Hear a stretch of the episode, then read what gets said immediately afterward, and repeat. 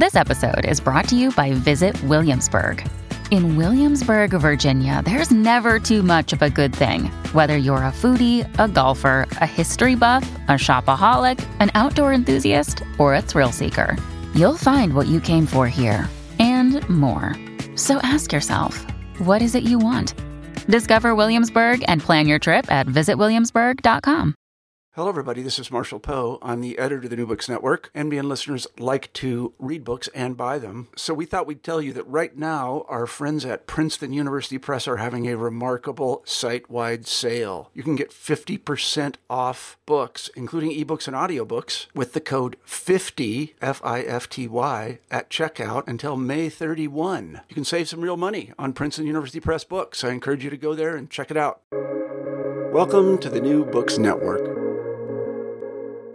Hello, everyone. Welcome to another episode of New Books Network. This is Morteza Hajizadeh, your host from Critical Theory Channel. And today we are honored to have Professor Jeffrey Roberts with us. Uh, Jeffrey Roberts is a historian, biographer, and a political commentator. He is an emeritus professor of history at the University College Cork and a member of Royal Irish Academy. He is a renowned specialist in Russian and Soviet foreign and military policy and an expert on Stalin and the Second World War. And he's here to talk uh, with us about his latest book, Stalin's Library A Dictator and His Books, published by Yale University Press in 2022. Uh, Jeffrey, welcome to New Books Network. Hi. Hello. Good. Uh, can you, uh, just to for the benefit of our audience, can you briefly introduce yourself and tell us about your field of expertise and how you became interested in that field? Right. Well, I, um, I, I, I work at uh, university. Well, I did work at University College Cork uh, in, in, Ireland. Um, I'm now an, what's called an, an emeritus uh, professor. um, but originally, I'm not Irish. Originally, I, am English or British. I, I came from. Uh, I, I, was. I, I was. I, am from London, basically.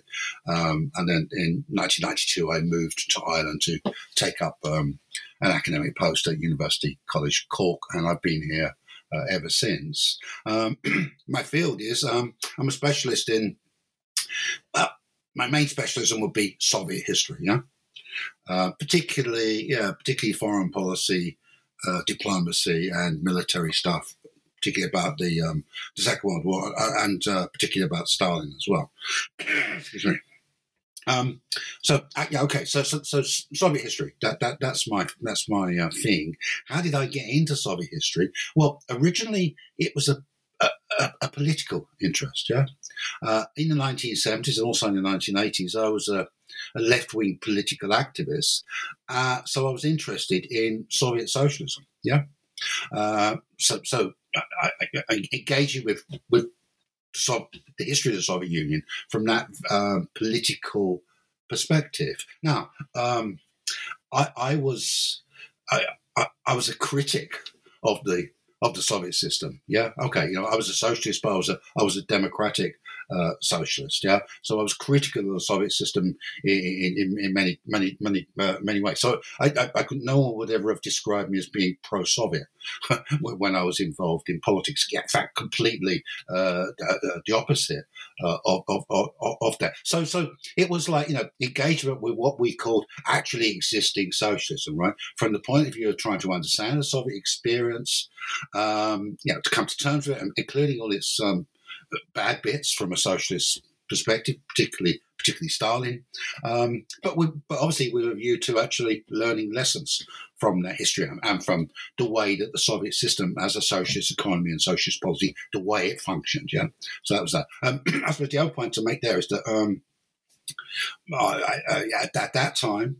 I, I, had no time for Stalin in the sense that I, you know, I didn't think much of Stalin uh, as as a Marxist. Uh, I didn't, didn't consider I wouldn't at that time I wouldn't have considered Stalin as a uh, seriously as an intellectual or as a Marxist. I'd be be highly critical of um, many many aspects of his political rule, and, and, and I'm still highly critical of many, many different aspects of his political rule, but I'm more um, have a more positive attitude or view of him as an intellectual and as a Marxist than I did at that uh, than I did at the time. Okay, so it starts off as, as a political interest in Soviet history, uh, but but later you know, but, but later on it, it becomes um, more of an academic and, and a historical uh, kind of interest. So, so I, I you know I'm not I'm not studying the history of the Soviet Union now for the purposes of any political project. Um, it's it's about you know, generating knowledge and understanding uh, about events, people, have had a huge impact on uh, the history of the world. Now, of course, other people might want to, to, to use my work for their own political and ideological purposes. That's fine. That's up to them. But that, that's not my. I, I don't have. I, I have no political uh, agenda as such at work uh, in, in, my work on, on and including in, in relation to this book yeah mm-hmm. yeah and i guess throughout the book it's quite clear that you do make a distinction between stalin as as a politician even as a dictator as a titus as but and, and and stalin as a as an individual who is interested in reading books even the books of his uh, his let's say his his opponents or his, even his enemies but that's something we'll talk about throughout the interview. Let's talk about this book itself. How how did this this is quite a fact there have been a lot of books written about stalin and people have said yeah he was a big reader of uh, books but this is a book about his library and the books he kept. So tell us how the book came about you i think you did travel to russia to see the library with some of his books. Yeah, like, I'm, yeah. I'm, not sure yeah, but i'm guessing yeah of course there's, there's lots of books about stalin thousands of books about stalin. I mean before this particular book, one we're talking about, my big book about Stalin was a book about Stalin as a war leader. Yeah, um, Stalin, Stalin's wars from World War uh, to Cold War. So that was my, and obviously that that book reflected what I was saying earlier about my particular interests in foreign policy and military uh, um, the other part of my background is that as, a, as an undergraduate and also as a postgraduate, I was a student of in, international relations. So I wasn't like historian, trained as historian as such. I, I, I was doing IR, as we call it, yeah, international relations. Um, yeah, so slightly lo- slightly lost my thread there, but I'm sure uh, it it, uh, it it will uh, it will come up. Yeah, so, so okay, so how, how did I come to yeah, the, the question was how did this book come about and what were the, some of the sources that you used? Yeah, yeah, yeah. I'm just just about to explain that. Okay, so a lot of books about Stalin, uh, including uh, by, by, by me. How did this particular book come about? It came about because of the availability of a particular source, right? This source being the remnants of his personal book collection or his or, or his personal um, uh, or his personal library. Now, you know, since the, uh, particularly since the the, the, the breakup or the, the, the, breakup of the communist system, the fall of the Soviet socialism, and so on, um, you know, the, the, Russian archives opened up, uh, and there's a huge amount of new evidence, information, documentation. Uh, has been made available from those archives, including lots of material confidential material relating to Stalin, what, what he, you know, the, the, kind of things he was saying, uh, you know, uh, uh, to his closest uh, comrades, what what he was writing, um, uh, all kinds of um, really interesting, fascinating information about Stalin, which we didn't have access to uh, before the fall of the collapse of communism. But and, and, and when we're talking about this information, we're talking about a mountain of documentation, thousands upon thousands of documents, right? Uh, where Stalin's like fingerprints are all over this stuff. It's a huge amount, huge body of work, but hardly any of it is what you could describe uh, of being of a personal character. And this, this, his, his library collection is a a source of a very highly personal character because you know they were his books he collected them, part of his collection of, of, of, of books. Um, but also, in several hundred cases, he actually marked the books, yeah, engaged with them in, in writing somewhere. And, so, so, so, so, so, so, so, really, apart from a, a few letters he read, he, he, wrote to his wife and his children and his mother, did, did start, did, his, his personal library collection is the most intimate source we have about Stalin, about his thinking, it's about his feelings about his uh, in, in, in, in, in, in the most thinking. So that's what attracted to me to the project, right? Uh, but but it also coincided with something else which was happening, and we're talking about ten years ago, right? Which was that all this uh, personal library of science, it was all going to be digitized. It was all going to all the all the all the books. Well, not the whole library, but all the books that he'd marked. Um, about 400 we're talking about were going to be digitized and made available online. Yeah. Okay. So the, the, the, the, prospect was that I could do this piece of research about uh, Stalin's library, but I could do it at home. You know, I wouldn't have to be traipsing over to Moscow and spending weeks, months working in the in, in the Russian Russian archives. Um, yeah, so it was it was the digitization. This is a project that was being um, conducted by Yale University Press. So they were going to they were, they were digitizing the whole of Stalin's personal files series, is what it's called, um, including the subset of the remnants of his library, which he had marked he had, in, in, in, some, kind of way. Yeah. Um, so that, that was what was going, going to happen. the problem was, and, and Yale did actually um, uh, digitize a huge amount of uh, Stalin related material for sure. Huge, huge, huge. And, and, it is available online. The problem is that the particular project in relation to Stalin's library books, that project stalled after two or three years. I'm not quite sure why. I've never been able to get to the bottom of it. So the upshot of that was that only one third of these marked books by Stalin's library were digitized. The other two thirds, I had to go to to Moscow and, and look at, mean, you know, in situ, you know, you know, look, you know, and look at the physical copies and study them in the archive itself, right? So the failure um, of the digitization project, whatever the story, hugely complicated my research from a logistical uh, point of view, and it, it, and that that partly explains why it took me so long to produce the book. So I started working on this book about ten years ago, um, yeah, so so it's a, but no, I wasn't working on the book uh, throughout that period. I was doing all kinds of other things, yeah. But, but, but over a period of ten years was why I was working uh, on on on this on this project. Okay, but but here's, the thing: it wasn't just it, it, it, it wasn't just the the logistical problems of the research, my having to go to Moscow to look at all these other books which had been digitized, and it's a cumbersome process getting access to the books, and, and, and then of course you have to work through them and stuff like that. Yeah, so it's a lot lot lot, lot more time consuming and harder than than, than you know looking at them on your on your uh, your, your your screen. Um, but it, it, that, it, the digitization wasn't the only problem. The other problem I have, and the, the other reason the book took so long to write was that I didn't know how to write the book. All right. And it wasn't until I found a way of writing the book that I was actually able to write it. Right. Um, so, so, so, so uh, about three years ago, I had a, a, series of kind of like conceptual breakthroughs in terms of my thinking about how I was going to write this particular book and, and how I was going to make the best use of this material from Stalin's personal library, right? And w- one of the breakthroughs was okay, it's not, just, I'm not just writing a narrow study about his book collection and what he wrote in those books, what that might tell us about, about him. Um, I'm, I'm, I'm not just writing about Stalin and his books. I'm also writing about the history of the library itself. And, and you know, as an institution, uh, uh, if you like, yeah.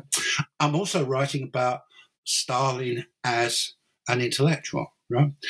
I'm not just writing about uh, Stalin uh, as a reader. I'm also writing about him uh, as uh, as an editor, and to a certain extent as a writer. Writer. So so it, it, it transformed into a a much kind of broader perspective on Stalin than the one I had started out for. And once I'd made that breakthrough, and, and there was uh, something else to happen, we'll, we'll, come back to that point later, I think, um, I was able to write a book. And, and, and, I arrived at that point just when the pandemic, the uh, COVID pandemic broke, right?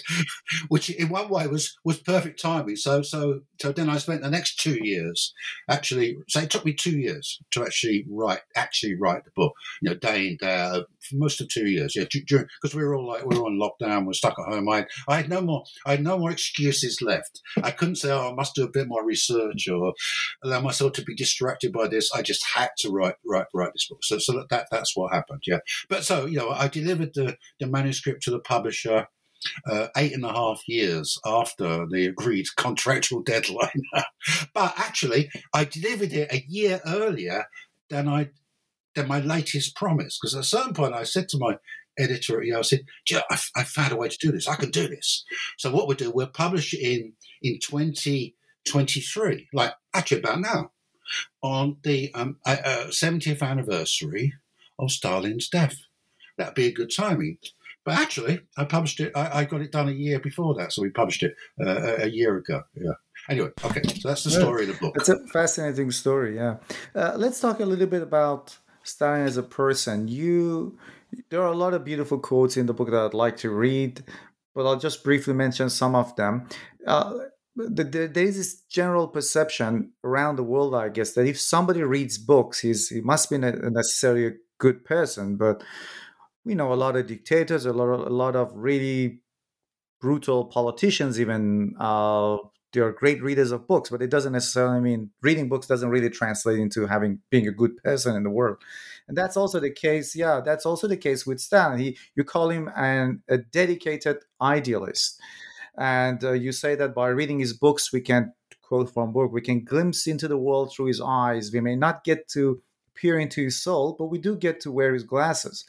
And Stalin himself thought about thought of writers as as builders of human spirit. So can you talk about this maybe first, Dr. He was a great writer, reader. He read a lot of wonderful books, but at the same time, he was a dictator. He treated uh, his opponents brutally. So can you tell us about this and what do you mean by saying he's a dedicated idealist? Well, the, the, the last question is the easiest. He, he was a, a, an authentic like believer in socialism and communism, right, and Marxism, yeah, uh, and he believed in the communist utopia in the future. That's and and you know we know that for certain now, precisely because of this library, these library books. You know, you you go through the books to he marked, and there's and it's absolutely certain from that he believed all this stuff. Yes, and he engaged with it on an authentic, authentic so that's one thing we that the library confirms absolutely. I don't think there can be any argument about this. It's the authenticity of Stalin's uh, ideology, his idealism, his political commitment, his his commitment to the communist cause, and that that was ne- that wasn't kind of uh, uh, uh, uh that was that was uh, not that was unwavering, right? So so that, that's the easiest bit of the question. A harder bit to answer is um, is that you know okay yeah, he was this intellectual. He read all these all this stuff. I, it was quite interesting. You know, as I try to show in my book, it's actually quite interesting the way he read stuff he wrote, and oh, yeah, really interesting. You yeah, some some very surprising things in many ways. And yet, uh, but on the other hand, he's also this brutal dictator. So how can you know, someone like that be, um, you know, the interesting intellectual? An engaging intellectual, which we who who's who who we want to follow seeing the world through his eyes, as I as I put it in in thing. Um, I, I, no, I, think the thing is this: is that okay? He's certainly a brutal a, a dictator, right? But that relates to what he actually believed and what he actually did. Yeah, no doubt whatsoever um, that you know, uh, he, he was a highly repressive, dictatorial leader practiced mass terror, was personally responsible by his actions and by his policies for the deaths of millions of innocent people. Absolutely no, no doubt about. It. But the fact that he was a brutal dictator doesn't mean to say that he was a brutal person. Yeah, I, I, I you know, I, he, he, in many ways, you know, Stalin wasn't a nice person.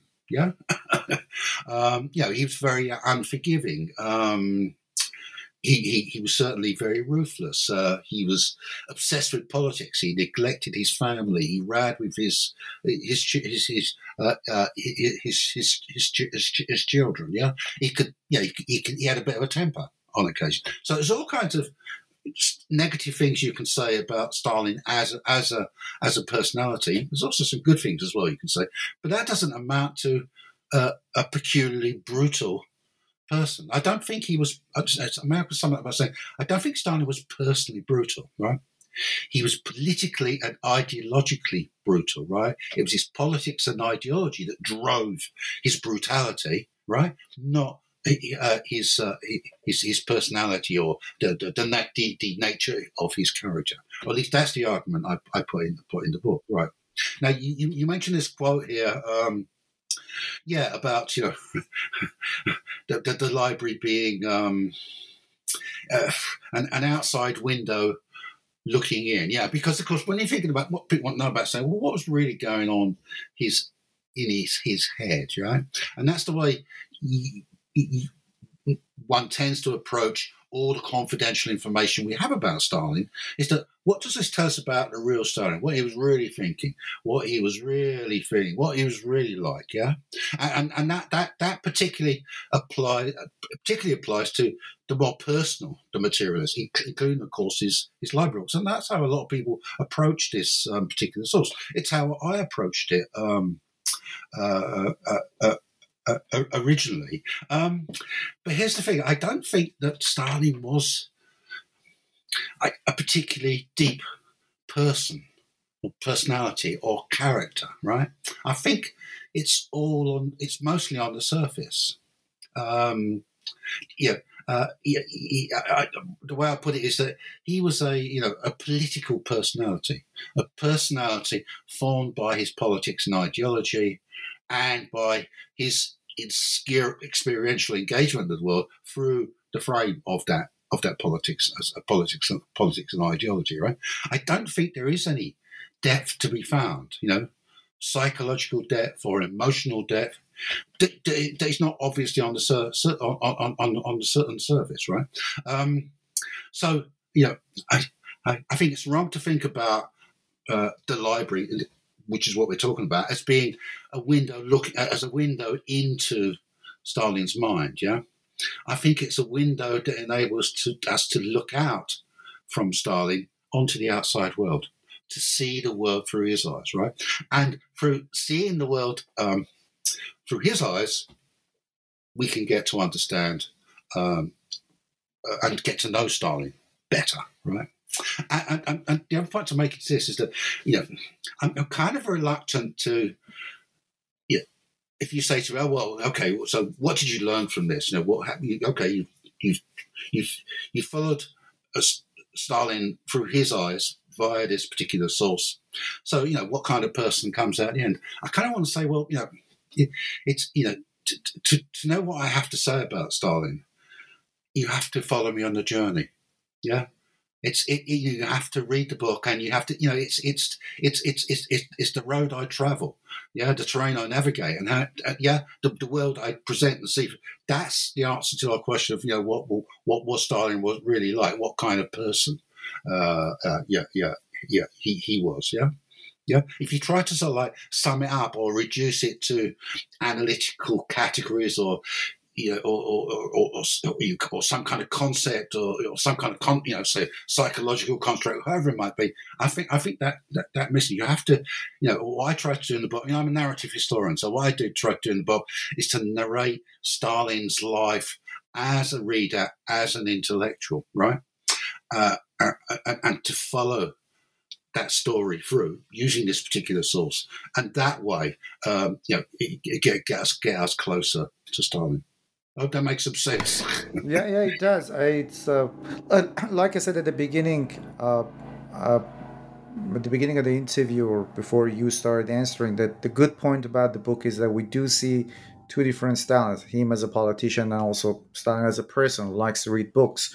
And it perfectly makes, and human beings are complex creatures. It perfectly makes sense when you've been through this journey and you've read the books. And one of the habits of Stalin, which we'll talk about in more depth later on, is that he, he kind of like he argued with the books he read. He wrote notes on the sides of the books, so you could see like it's a dialogue between Stalin and the uh, and the writers.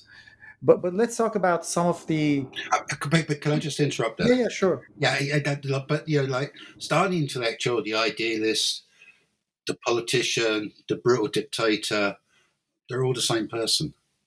Yeah, they're all, they're all the same person. And in fact, I think you could you can explain Stalin, the politician, Stalin, the brutal dictator, Stalin, uh, the person who for decades presides over this repre- massively repressive and violent system, right, which kills millions of people. You can explain that by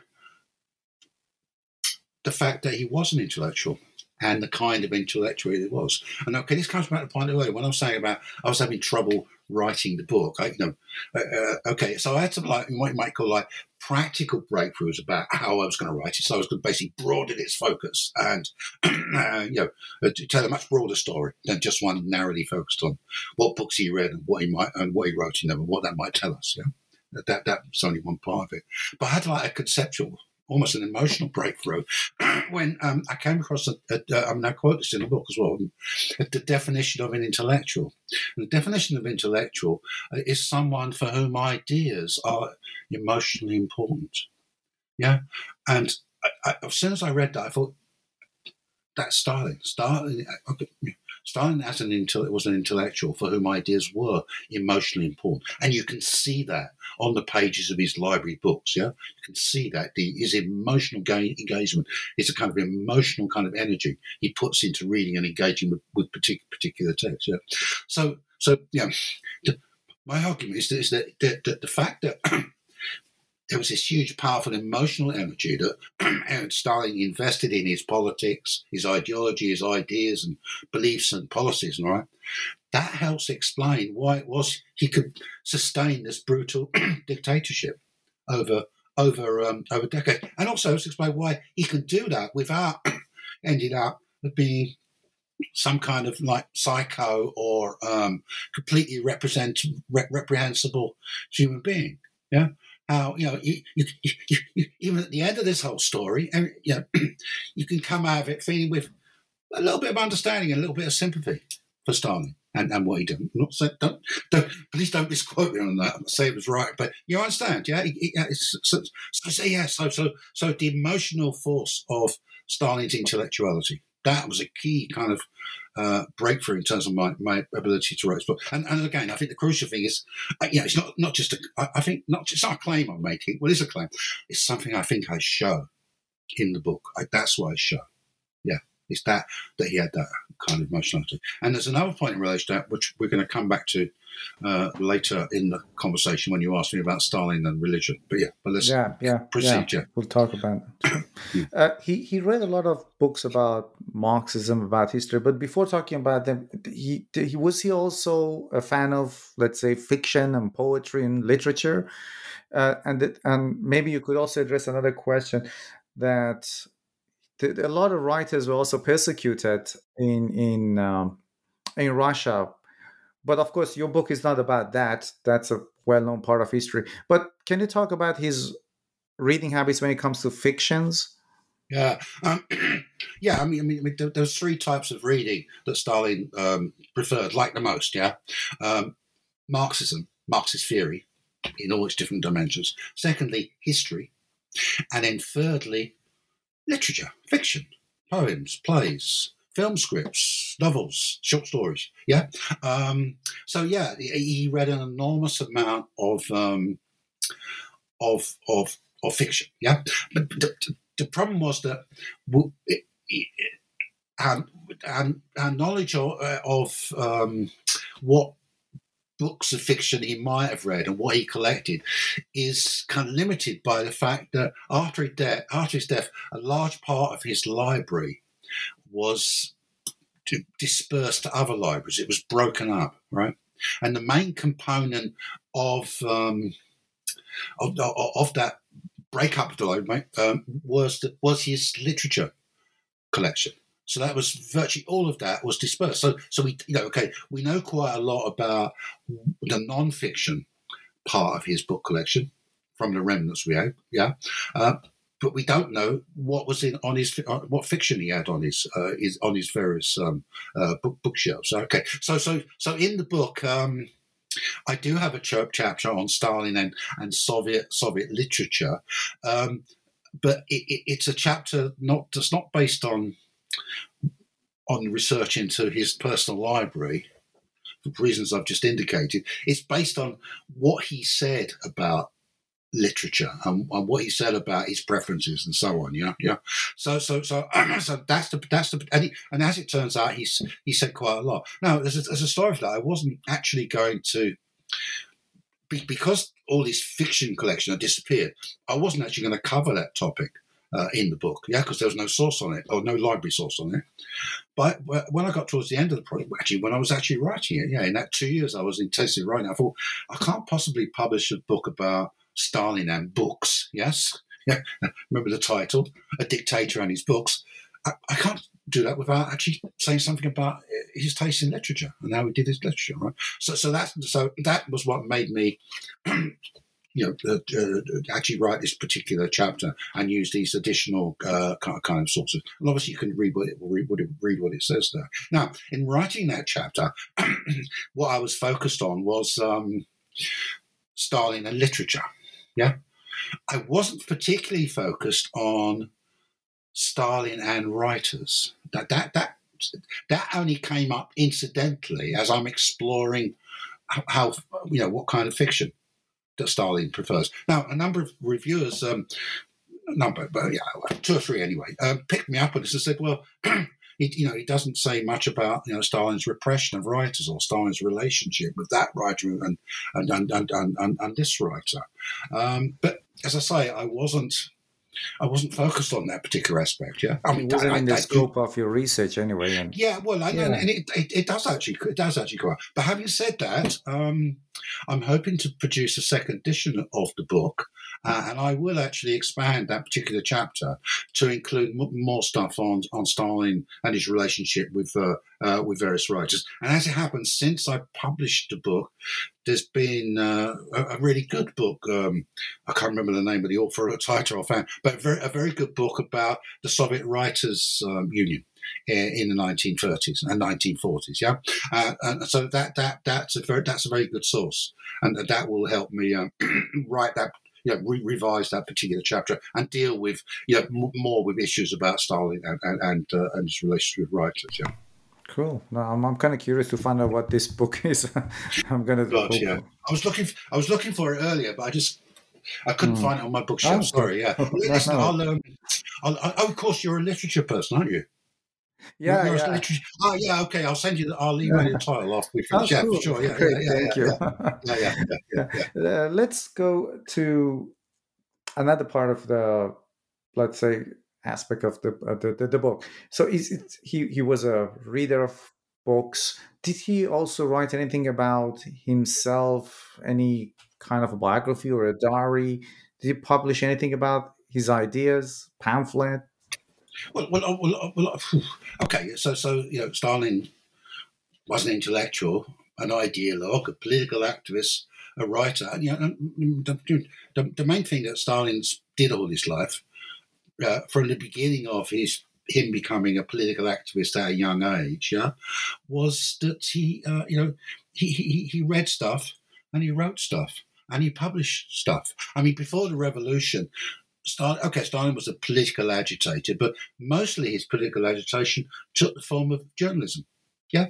And editing, editing newspapers, contributing articles, agitational articles, or writing pamphlets, or, mm. or writing, uh, writing yeah, yeah, yeah, yeah. So, so and, and also he um, he, he also uh, did some serious. I'm talking about in, in, his early years. He also did some serious kind of like um, research uh, and, and, and writing of a Marxist character. So, so for example, his his biggest um, claim to originality as a Marxist was some some some right some work he did on Marxism and the, the national question, nationalism, which was published in 19, 19, 19 1913. Yeah, uh, yeah, okay. So so um, uh, and yeah, and he continues to like you know publish throughout his life. And and there is, um, you know, you know, from the 1930s onwards, there was this project to publish Stalin's collected works, yeah, uh, which, well, uh, uh only 13 volumes were actually published because the project was stopped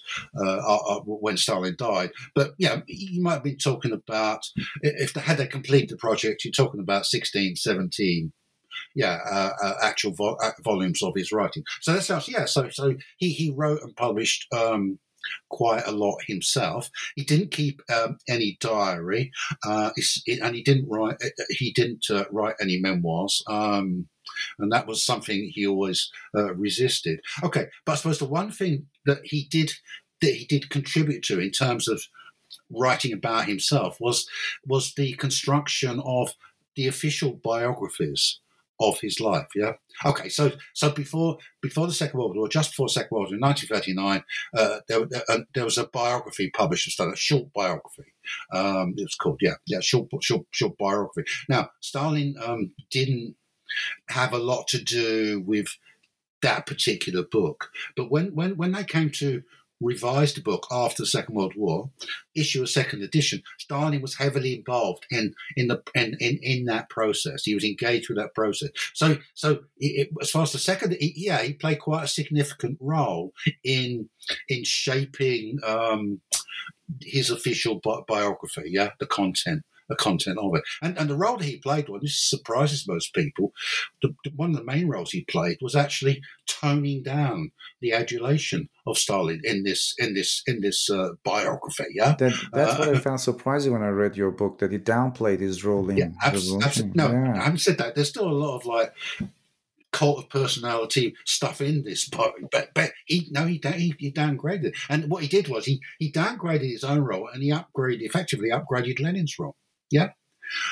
So, so yeah, and, and yeah, uh, yeah, and, and the reason he did what did this was well, he said he's, he was quite clear about this. Is that you know, yeah, he, he you know he didn't you know use this Orwellian phrase. Stalin didn't want wants the people to to love Big Brother, i.e., him.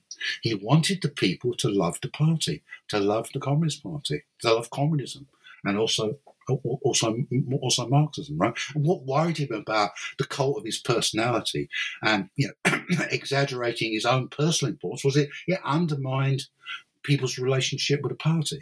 Yeah, yeah, it meant they they engaged with him and they didn't engage with the party as an institution, right? Okay, and, and that bears on another, another uh, um, kind of book project he was involved in, which in a way is a kind of um, yeah, has, yeah, it has an autobiographical dimension to it, which is the, the short course history of the Communist Party of the Soviet Union. Okay, the first edition of that was published in, uh, well, I think the only edition, can't think of it, uh, was published um, in 1938, yeah, just before the, the Second, Second World War. And, you know, and it's a, it's a history of the party from its foundation up until that point of time. Um, and Stalin was heavily engaged in um, in the in shaping and editing that project. So much so that you you could consider Stalin to be one of its one of its one of its co-authors. Yeah. Uh, and he also he also made there's a particular section on it which is a, a, bit of a digression really, but anyway, it's a section called dialectical and historical materialism, right? So so that's a section which was written by Stalin himself and is explicitly accredited him when the book's published, which is his kind of like uh, summary or popular, popularize, yeah, popularization, summary, explanation of the fundamental nature of Marxism, of dialectical materialism, and of historical materialism, right? Um, okay, so this this is start yeah this is Stalin's history of the Communist Party. This is the way he sees that history and the way he wants that history uh, presented. And of course, it's a kind of very distorted and biased kind of history in, in many ways. Um, uh, very easy to like pick it apart, critic, criticize it. But but the thing is, um, you know, because he was such an over politicized personality, this history of the party was effectively, you know, at least in part, his own personal history. Yeah, his own personal history because all the stuff he described all the different, the thinking, the factional fights, the political developments, what the party does then, there, all all the stuff that's going on, that's Stalin's part of Stalin's life uh, experience uh, uh, uh, as well. So you can actually read the short history of the Communist Party as, as in, in a way, almost, you know, to a certain extent, um, you know, Stalin's autobiography. And the same applies about the official short biography. To a certain extent, you can. Some people would argue that effectively that short biography is his his, autobiography. I think that probably goes goes too far. But yeah, I think that, that, that I know what they mean when they make that, that argument. And and what about his the the political books? I mean, the Marxist books here. Who were his favorite Marxist uh, writers?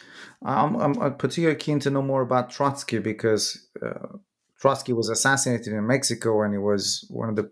I mean, Lenin, towards the end of his life, was kind of critical of Stalin, but Stalin kept reading their books, and also maybe you could tell us about the types of notes he wrote on the margin of the books, parts of it we agreed with or disagreed with. Yeah. It, well, Lenin is his favorite Marxist, yeah.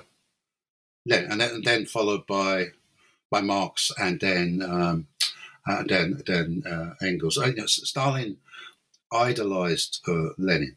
Uh, Stalin, you know, Lenin was Stalin's um, role model, including, I think, in relation to his personal book collection and his personal library, because Lenin was a big reader as well. He had a huge personal uh, book collection. And Lenin, uh, after he came to power, you know, he worked in, in an office and at home, surrounded by books. Yes, you know, real intellectual work and the same was uh, the same was true of Stalin. So I think you know Stalin's very much modelling himself in um, as a reader, as an intellectual uh, on Lenin. Okay, and yeah, there was this episode towards the end where where Lenin's. You know, I don't really want to go into it much here, but Lenin does say some negative things uh, about Stalin. Also, Lenin also says negative things about Trotsky and about Bukharin. Um, this is so-called you know, uh, last testament or political testament. But I, I don't think that um, I don't think that bo- um, bothered Stalin too much. I mean, some people argue that this had a huge kind of psychological uh, impact on Stalin. He was very upset by this Lenin's testament and what Lenin said about him. Um, I, am not buying it. I just don't see it. I don't think that's. I don't think that's the case. I think that from Stalin's point of view, that was a minor matter. What Lenin said. Now, what he really resented and didn't like was the way other people in the party, Trotsky among others, um, uh, uh, yeah, yeah, used uh, Lenin's testament uh, and maybe even distorted it for their political purposes. He certainly was very upset uh, by that, but I don't think uh, I don't think he was undermined under, undermined by it. Yeah. Okay, yeah. So so yeah, you mentioned Trotsky. Yeah, um, that was one of the um, yeah the big surprises. Of, of my, you know, for me, in terms of this research, was the high regard that he had for Trotsky's writings, right? Right until the, the middle of mid 1920s. Yeah, I think Stalin's falling out with Trotsky. It, it, comes much later than most people think, because most people think that you know the falling out with Trotsky comes, you know, when Lenin gets sick or when Lenin dies, and when the whole issue is, you know, who's going to succeed Lenin. You know, so like 1923, 1924. Uh, I, I, don't think it actually, I, I, think I would place it much later than that, um, late 1920s, at, at a point at which Trotsky is um, exiled to Alma-Ata, uh, and then, then he's he's expelled from the country. So much much later, and, until like right until the mid 1920s, as far as I can see, Stalin is reading Trotsky's writings very respectfully, and he's learning from it. And you know, and again, another general point: Stalin was quite capable of of, of learning from uh, his political opponents. Uh, okay, he he and he he read his political opponents in order to gather ammunition against them, to see what he was up against, and so on. But he also read them with a view to learning from them, for for, for bring, taking up positive points, and that was certainly the case with Trotsky. And, and the, the, book I um, I um, used as a case study in you asked about his markings uh, was uh, uh, the book I used as a case study uh, in, in, my book is is um, Stalin's reading of Trotsky's terrorism and communism. Yeah, and, and basically Trotsky's terrorism was was a defense of Bolshevik authoritarianism and Bolshevik um, dictatorialism um, after the Russian Revolution and in the context of the Russian the, the, the Russian civil Russian civil war, right? And ba- basically, Trotsky justified. Um, the, you know, the, harshly repressive Bolshevik policies after the revolution and particularly during the civil war on grounds of uh, expediency that you know the, you know the, revolution had to be defended come what may if you fail to do what was necessary to defend the revolution then you are missing a historic opportunity to transform the world in a socialist direction. So that that that's that's and and and, and Stalin reads Trotsky's book and, uh, and it's clear from the way he marks it, the comments comments he makes, um, that, that he, he approves of Trotsky's argument. And indeed, the kind of arguments that Trotsky makes in that book are ones that Stalin himself recycles time and time again as the, the fundamental you know, rationalization for, for um, uh, repressive, uh, you know, uh, Soviet state uh, socialism, right? And that, that rationalization is that, that, that you know, socialism is in the interests of the people, uh, even if they don't want to recognize it uh, themselves. And that system has to be defended against its enemies, and its enemies can't be allowed to subvert the thinking and feelings of, of, of ordinary people. And of course, that if you start from that point of view, then obviously that's where you get censorship. That's where you get control of uh, people's thinking or attempted thinking, control of what they can say, what they can publish, so that you get you get an authoritarian uh, political system, which is what developed it develops uh, uh, in, in, in the Soviet Union after the Russian Revolution.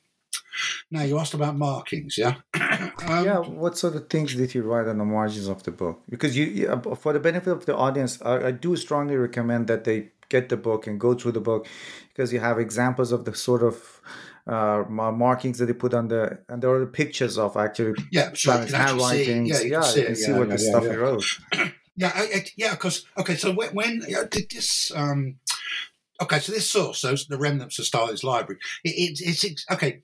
The idea that Stalin, you know, read a lot uh, and you know probably had a lot of books uh, that was a particularly exceptional kind of idea. You know, you, you, of course, he would have, yes, particularly given his own intellectual pretensions.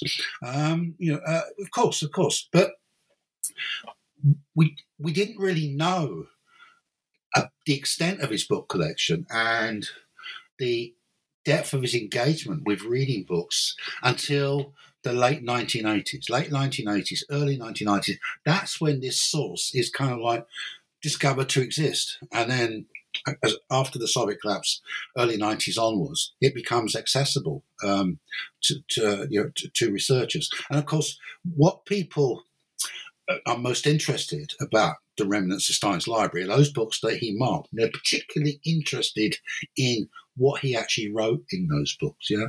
And so they're searching for, you know, uh, some fundamental insights into Stalin's thinking through what through the notes he, makes in the margin, what he writes, uh, and, and and quite often they're looking they're looking for some kind of smoking gun, which will uh, prove their own their own pre-existing theory uh, or, or, explanation of Stalin and of Stalinism. So so so that that's what the focus of it uh, on, but actually. It, you know, it's it's not a, a, focus or a journey or, or a search that, that took people very slow. In fact, what it did, it led to them making kind of like exaggerated claims, and also making mistakes, actually misidentifying pieces of writing in Stalin's library books, which weren't actually Stalin's. He didn't actually, it wasn't his handwriting, it was someone else had, had, had written it. Um, uh, uh, anyway, so, so but having said that, you know, when I came along, and I, I, you know, and you know, this is like 20 years later because I, you know, I didn't start researching this, doing this work uh, until the early 2010s, and the material we're talking about had been accessible to, to one degree or another for 15, 20 years, something like that. Um, yeah, and I was interested in the same thing. Yeah, I was, I was, I had the same kind of thinking. You know, what Stalin writes in the margin, um, it will tell us what he was really thinking. Yeah. Uh, he give us you know depth of insight into his mind that we can't get from any any, any other source. And yeah, to be quite honest, I didn't find that to be the case when I did the actual research. Yeah? okay, it's interesting, fascinating, but most of what he writes in the margin, you could have guessed anyway from what he said publicly or from his published writings. It's it's almost wholly unexceptional and predictable. Again, I'm not saying it isn't very interesting indeed. Um, but the other thing I discovered was that if you're talking about Stalin's um, markings, and it's what the Russians do, have this great word called pametki, and pametki refers to, uh, you know, could refer to um, verbal markings, but also non-verbal markings, i.e., lines, underlinings, and in the margin. What I discovered was that Stalin's non-verbal uh, pametki, you know, underlinings and sidelinings, that kind of thing, were by far his most common form of annotation when he read books, that's mostly um, what he did. He, he, he underlined things, yes? And, and, of course, that shows you what he was interested in, yeah? And also, uh, I, I, later on discovered that he, he also used to um, put strips of paper in books um, as a way of like retrieving what he might have underlined, or or just as a, a substitute for, for writing them in, in, in, in, as well. Right? Yeah. So so so so, so once once I realised that, then then then a lot. of I, I, I, quite a lot of my focus in terms of you know the pametki is on the, the non-verbal uh, stuff rather than uh, uh, r- r- rather than the, the, verbal stuff, right? Okay, but but in terms of you know, the actual words he uses, he uses all kinds of things. You know, so, you know, sometimes it's just you know, one word which expresses some kind of attitude to, to, toward the text.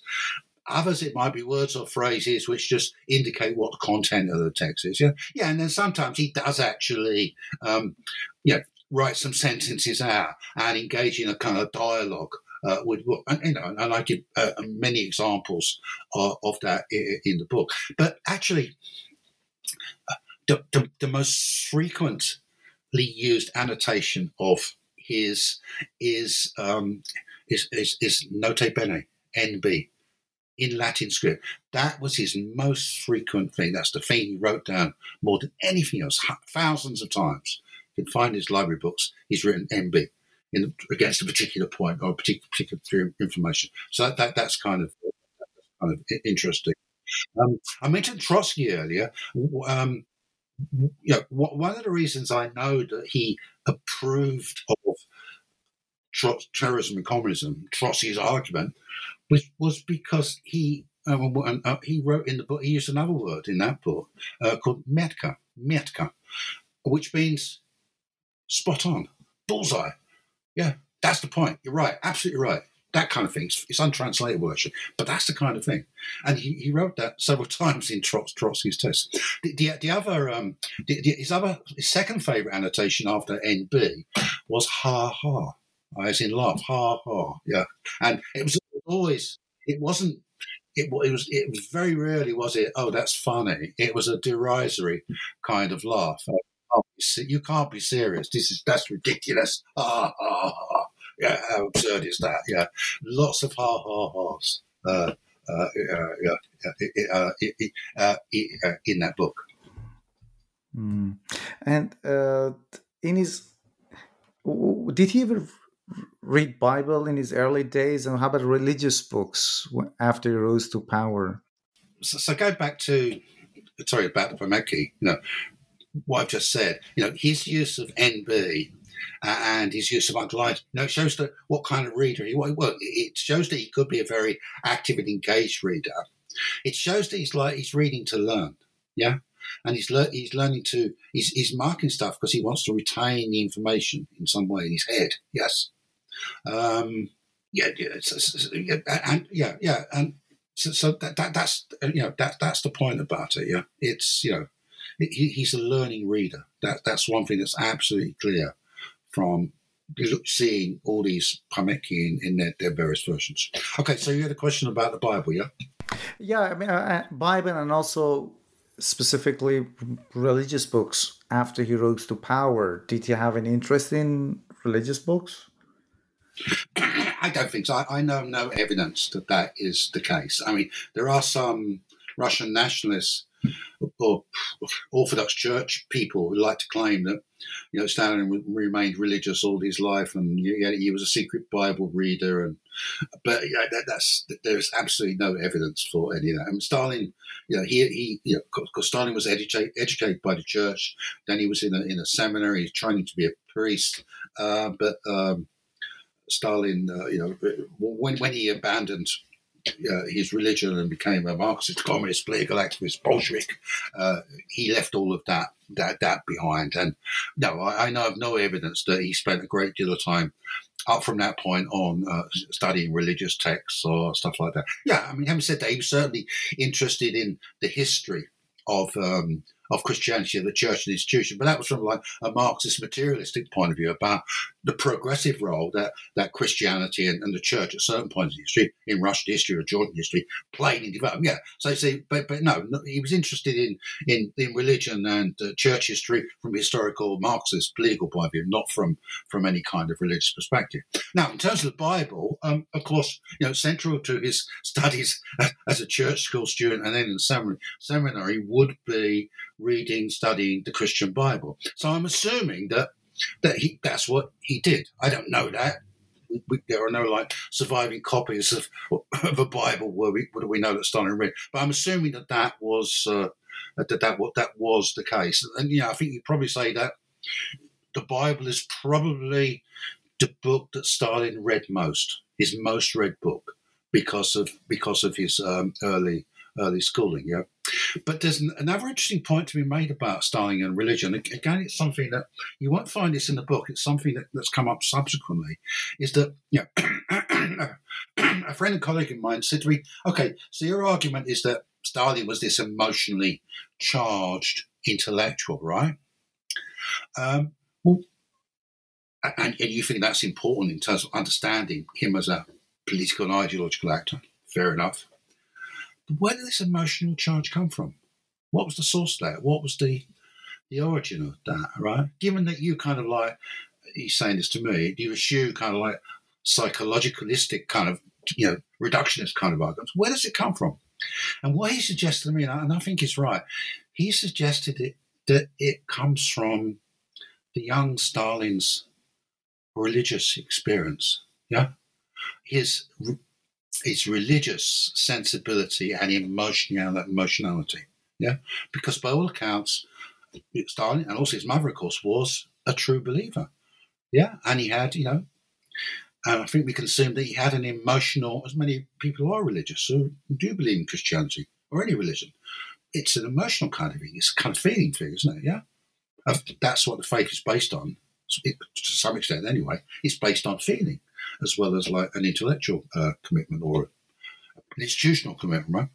So I, so I think you know that that that's that was the that's that's you know the the, the first iteration of Stalin, the emotional intellectual, I think was Stalin, um, the Christ, the young Christian believer. Yeah, that's that's the source of it. So in that sense, um, that's that, that, yeah, okay. So Stalin does break with religion, you know, when he's a teenager, but there's a fundamental continuity in his life as an intellectual, which you can trace right away from this his early um, religious sensibilities, right away through to the end of his life, yeah, uh, until his death in 1953. Anyway, so um, but but that was that was you know that, that that that you won't find that argument in the book. Um, that was a point. I think I think that's right. I think that's a very interesting um, interesting point to make. but it's an interesting thing. You, you you write book, but you you know you never stop. You, okay, you write a book and you publish it. You never actually start rewriting it. Yeah, editing, adding to it, and learning new and stuff like that. Yeah, which is why I'm really hoping that I will be able to do a, a, a proper uh, second edition of the book and and put a lot. I mean, other stuff I'm probably going to say here as well. Get include that in the book. Yeah. Sorry. That, next question. That, that, that, reminds me of Beckett, who once said that you know, writing is a never-ending act. You're, you're absolutely right about that. Uh, yeah. Earlier you mentioned that Lenin was his role model, and it was interesting to me when I was reading your book that they had the same librarian. This character, uh, if I'm pronouncing the name correctly, Shushanika was uh, Lenin's librarian, and then she be, he, she became Stalin's librarian, and she had, she helped Stalin maybe come up with a categorization system for his library. Can you tell us a little about her? Yeah, I, actually, I don't know. I, I would say uh, her name is Shushanika, but but my like Russian stress is quite often uh, wrong. So your pronunciation. the other, the other, the other, uh, the other complication is that she was she was Armenian, in ethnically Armenian. She was she was born in southern Russia. Yeah. Um, uh, uh, yeah, yeah, but actually, she had a diminutive, which which the pronunciation is clear. It's uh, Shusha, yeah, Shusha. That's a diminutive. So Shusha, Shushanika, or as I say, Manucharyants. Okay, yeah, yeah. She, she, well, she was, um, she, yeah, she, she, she, she was a Bolshevik. Yes, a member of the Bolshevik Party, and in. Um, so exactly when, 1919, no, 1920, I think it was, she went to work for Lenin. And she went to work for Lenin as his personal personal librarian. Yeah, that's that's what she did. The reason she did that, she wasn't a, a trained professional librarian, but before she started working for in Lenin's office, she'd been working for a, um, a publisher in Moscow or St. Petersburg. Can't remember where exactly. Yeah, maybe St. Petersburg. Uh, and she'd been in charge of that publisher's library. Right. Okay. So so she becomes um, uh, Lenin's um, personal librarian, right? And that's to say, she, she's in charge of ordering books for him and organising books for him, and also, um, you know, uh, providing him with books that he want, wants to read. Yeah, so servicing him, Lenin, as a as a as a librarian. Okay, so. Um, Lenin dies in 1924, and, Shusha, she, she continues to work as Lenin's librarian in the sense that she continues to work for Lenin's widow, Krupskaya, and Lenin's sister, uh, Maria, in the capacity of a librarian, presumably helping them dealing with you know, uh, Lenin's personal book collection and what, you know, what's, what's going to happen to that. Right. Um, okay, but then in 1925, um, she gets involved in organizing Stalin's personal book collection. Why that happens, I'm not quite sure, um, but it might be because Shusha was also a friend of Stalin's um, wife, uh, Nadezhda. Nadezhda, she worked in Lenin's office as well. Yeah, so so it may it might have been that like um, uh, personal uh, personal collection, right? Uh, and basically, what happens is that Stalin asks Shusha to to you know, sort out, organize um, his personal book collection. And by this time, I estimate he's got maybe uh, at least a thousand, maybe a couple of thousand books. So that's what he asked to. And and and her response to Stalin is, "Okay, I'll do it, but you, but how do you want me to organise the collection? How do you want me to classify your books?" And that prompts Stalin to actually to devise a classification scheme for for his books. Okay, and, and a copy of that scheme, the original and also the translation, on uh, is, in my book. So she, he basically he writes to her, uh, says, "Okay, this is how I want you to classify my different books," and basically. The classification scheme he wants is is is a, kind of a, a combination of a conventional. It's a conventional classification scheme with a Marxist spin. So he asked her to classify his books in terms of subject matter, you know, psychology, history, um, sociology, yeah, subject subject based. But then he, he, also asked to classify books into uh, particular things that he's interested in as a Marxist and a revolutionary. So, for example, the history of re- revolution, um, or yeah, uh, but also um, to um, you know, subclassification of um, uh, you know prominent Marxists. Yes, um, top of the list, of course, being Lenin, followed by Marx and Engels. Uh, and then, yeah, then who comes fourth was a guy called uh, Plekhanov, who, who, was one of the founders of um, Marxism in Russia, Russian Marxism. And then fifth on the list, by the way, is Trotsky. So Trotsky is part of his Stalin's pantheon of significant Marxist figures, theoreticians, intellectuals in Stalin's own classification list. Okay, so so so okay, so so that that that so, so we have this thing which is very very interesting. What what that classification scheme tells you is, is well, it, it tells you the kind of stuff that Stalin was interested in, the subject matter, and it's very, very broad um, in, in, terms of like humanities and social sciences. Although, having said that, it's it, it, what Stalin is interested in is only what you'd expect a Marxist to be interested in, right? Because Marxism is a kind of like universalistic, all encompassing kind of ideology and theory. It's interested in, in everything in human affairs and aspires to have an explanation or to construct a knowledge about every aspect of human affairs. And, and how do I know that? Um, I know that because I was a Marxist myself, and that that was that that was. And actually, I I I I, I, I constructed my own personal library, which reflected those breadth of interest. And the, the, kind of shocking thing to me when I started dentistry research was how similar my personal library, dating from the 1970s and 1980s, was to Stalin's personal library. Uh, in terms of the, the, types of books, the subject matter, lots of the same authors. Obviously, mine's in English, his is in Russian. But, so, so yeah, okay. So, so, so, so, so in a way, it's not. Um, yeah, okay, yeah, it shows the breadth of his interests, but it's it's not that it's not a surprising breadth. It's what you'd expect from someone who's a Marxist and believes that Marxism is this universal container of of human knowledge, or at least human knowledge about humanity. I mean, obviously, uh, where natural world comes into it, it's a bit, bit more complicated. Uh, uh, situation. So, so it's interesting from that point of view. Okay, but then, then the, the other thing that um, uh, Shusha does for Stalin, she devises with him with a um, an ex libris stamp, a stamp which is, he, she stamps his books, and it's a stamp, and yeah, w- w- which says, you know, this book belongs. This is from Stalin's library. Yeah, yeah. This is that's what the stamp stamp said, and she'd done the same thing for Lenin. Yeah, Lenin had his own library stamp as well, ex libris stamp, and the design of the two stamps is exactly the same, or virtually the same.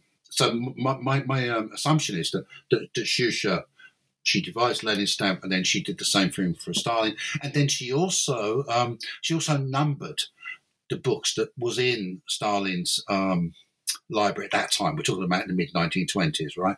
And she start so she stamps them and then she she she she uh, she, she, numbers them basically, yeah. Um, as a, presumably as a way of like keeping track of the numbers and also part of the, the catalogue uh, that that that presumably she, she she devises for it, right? Okay, so so that's what she does. Um, she, she she she she organises book, classifies his books, she stamps them, uh, she numbers them, and this system of um, stamping the books continues uh, uh, in, in, until about 1933, and then for some reason it stops, uh, presumably to do with staff changes. Now, by this time, Shusha's moved on. She, she, you know, she, she's left the Kremlin. I think she only worked for Stein as a personal librarian in a, in a part-time capacity for, for a few months, maybe a year. I don't know, not, not much longer than that. But then she, she moves on and she actually, she, she, she, she, she goes and works um, uh, uh, somewhere else. But, but, but she has a lasting impact on Stalin's personal library because she actually, it, it's her activities of Stalin's library that transforms his personal book collection into an identifiable personal library. Right? And it's also her the identification markers that she creates, i.e., this this stamp that actually pres- uh, pre- uh, preserves the library for posterity. Because when when after Stalin's death and specifically after Stalin had been attacked by Khrushchev at the um, 20th Party Congress in 1956, the party takes decisions to disperse his personal effects, Stalin's personal effects, including his books. What's retained by the party, by the party archive, are those books that had been stamped, that bear his stamp. So they're identifiably belonging belong to belong to Stalin, and also other, the books that he'd marked, he'd written in, and then also uh, there are other categories that, that, that were saved as well that have been like dedicated to Stalin or were signed by, by their authors and then and have been presented uh, to Stalin. But all the other books, yeah, many many thousands, um, including his fiction collection, because for some reason fiction books, when were never stamped, only the non-fiction books they were all dispersed to other libraries. They, they all they all uh, they all dispersed. So what we end up with, like the, the remnant of Stalin's library, which is obviously the basis of my research as well, is about is about um, we're talking about about five and a half thousand books, um, of which uh, about five hundred of them are marked in some way. Okay.